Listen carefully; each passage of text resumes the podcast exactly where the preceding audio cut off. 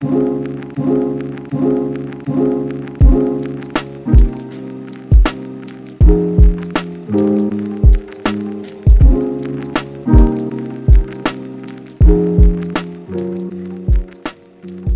What's up, y'all, and welcome back to another episode of the Resilient Body Podcast.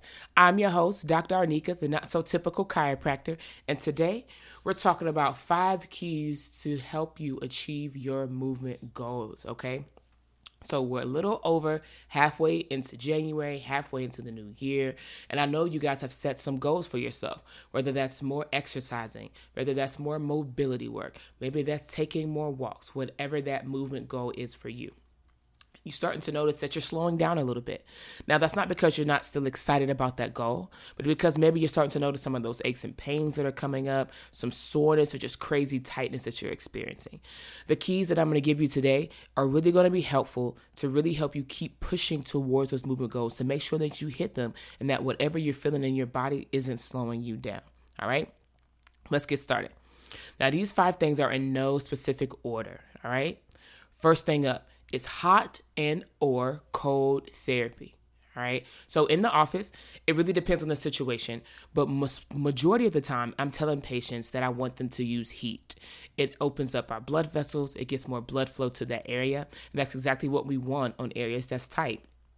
Now, you are what I'm starting to see a lot more around Instagram are people doing more cryotherapy chambers and cold plunges, and that's great too what we're getting to is literally the same thing. So it just depends on your preference. What happens when we're using that extreme cold is while we're in things like that cryo chamber or that cold plunge, all most of our blood rushes to our organs. So think everything that's in our trunk our heart, our intestines, lungs, those kind of things. So all of our blood rushes there to keep those things warm. They're essential, they're necessity.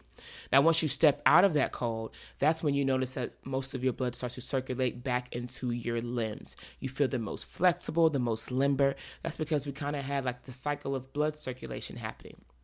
So, either way, we're getting some blood flow, and that is the main goal. So, whether you're a person that prefers heat by using some moist heat or maybe hopping in that sauna, um, or you're a person who likes to cold and wants to use, you know, the cryotherapy chamber, do your own cold plunging, um, let me know.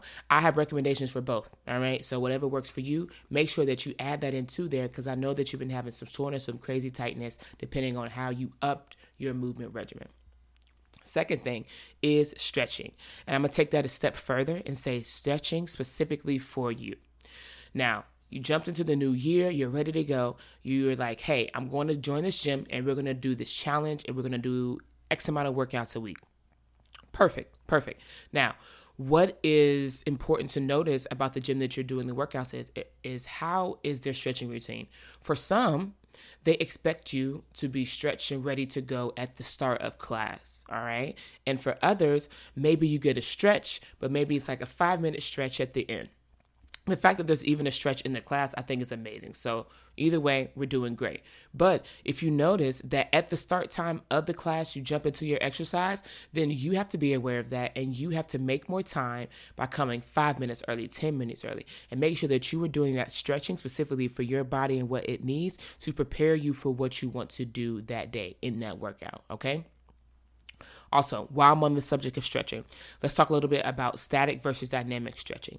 Static stretching is when we're holding positions for X amount of time. So you're holding that hamstring stretch for 30 for 30 seconds, or that um, piriformis stretch for 60 seconds. That is more static stretching, and that's something you want to do at the end of your exercise. Your muscles are warm, blood is flowing. Now we want to hold these positions and lengthen into that for a little bit longer. Okay. Now when it comes to the other one, the dynamic one, think about jumping jacks, high knees, that kind of stuff. Just things where your body is still moving. That is a good way to start prepping your body for the movement. So if you don't right now have a specific like mobility or movement routine for you, then definitely make sure that there's some type of dynamic stretching is at the beginning of your movement. All right. Prime example. So uh, the other day, I went and I took a class at Orange Theory, and I knew that we were about to run a mile on the treadmill. Um, for those who've been following along for me for a while, I'm in my own rehab process of my heel And I've, I've been working through that. I knew, man, I'm about to spend a lot of time on this treadmill. I'm about to do a little bit of running. So let me prepare my body. I did some things to kind of stretch out my plantar fascia. I did some kind of jumps, some dynamic stuff because I knew I was about to be jumping with this run. I did some things to warm up my glute just to make sure it was ready. And then I kind of opened up my hip doing some active mobility. When I went to go run, I ran through that mile and my hip didn't die. My heel didn't die.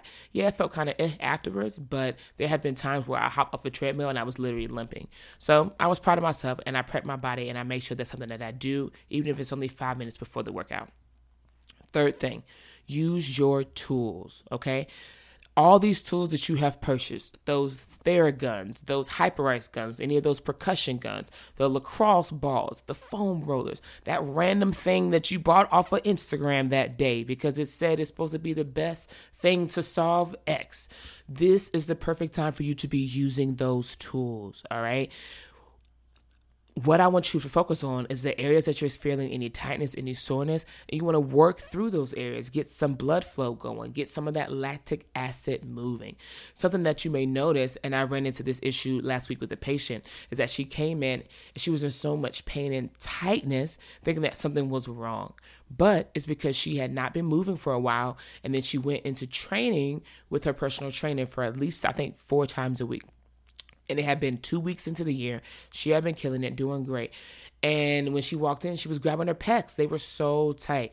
What she was experiencing was DOMS, and that stands for delayed onset muscle soreness. Some of you can probably resonate with that, meaning that you probably went from zero to 100 or even zero to 50, and you start to notice this crazy soreness and tightness that is just possibly even painful. That is just this lactic acid buildup. And one way to help with that is to make sure that you are using these tools to kind of get stuff moving through the body. All right, I'm just going to go ahead and roll into that fourth thing, which is drink more water. Now, that was also something that I told her to do. Not only do we need to use some things to get some more lactic acid moving, I also suggested her getting some heat so she had access to a sauna or a hot tub. So, making sure that was a part of her recovery t- routine. And then make sure that she upped her water intake. With all the exercises and the movement that you are doing, you are breaking down your muscles, which is what it's supposed to do to build them back up. And we want to make sure that they are hydrated and ready to go and ready to recover recover and bounce back for whatever you want to do the next day. Okay, that's super important. Super important. So, drink more water, increase that uptake. And the fifth and last thing, but certainly not least, is go for a walk. All right, does not have to be long, does not have to be strenuous. I want it to realistically fit into your schedule. I have a patient who's an attorney. She is working with me as she's recovering from her lack, her low back pain. Doing freaking great. We're working on other stuff now. She typically works between eight to ten hour days. She has a standing desk. We at the beginning had to work on her remembering to use that standing desk, so we we tackled that obstacle, and now we have movement timers for her to walk and get away from her desk. Now she's actually moved on to like that walking pad life because during with those movement timers when she went for those walks she preferred short 15 minute walks and she did it two maybe three times a day. And it worked perfectly for her and it fit into her schedule. Allowed her to reset allow her to kind of reset for her whatever next task she had coming on the next brief maybe she had to address. So that was what fit into her schedules and worked for her.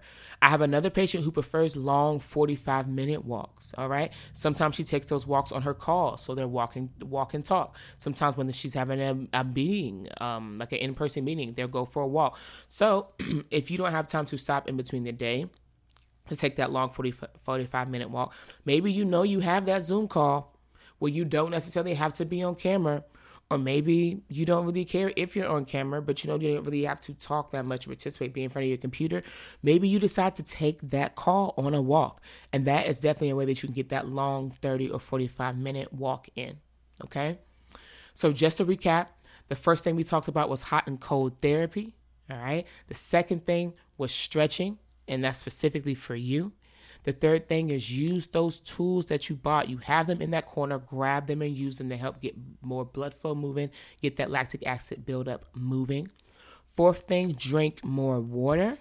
All right. And fifth and final thing is go for a walk. All right. Now, like I said, these are in no particular order. I want to make sure that you at least take one of these, add it into your movement routine. Do it once a day for the next seven days and see how your body feels. It's all about building a habit. So don't try to do all five. You start with one. Once that feels good, then we can build on that and we can stack that. All right. As always, I hope that you're finding this super valuable. I hope you found this episode super valuable. Thanks for tuning into our first episode of the new year for 2024. We have some exciting things coming up on the podcast where I have a lot more guests coming in, some people that I'm grateful to call friends who we have built relationships within the Sacramento community. And I'm just so excited to share them with you and for them to share their expertise with you. So follow along for that. We'll talk soon.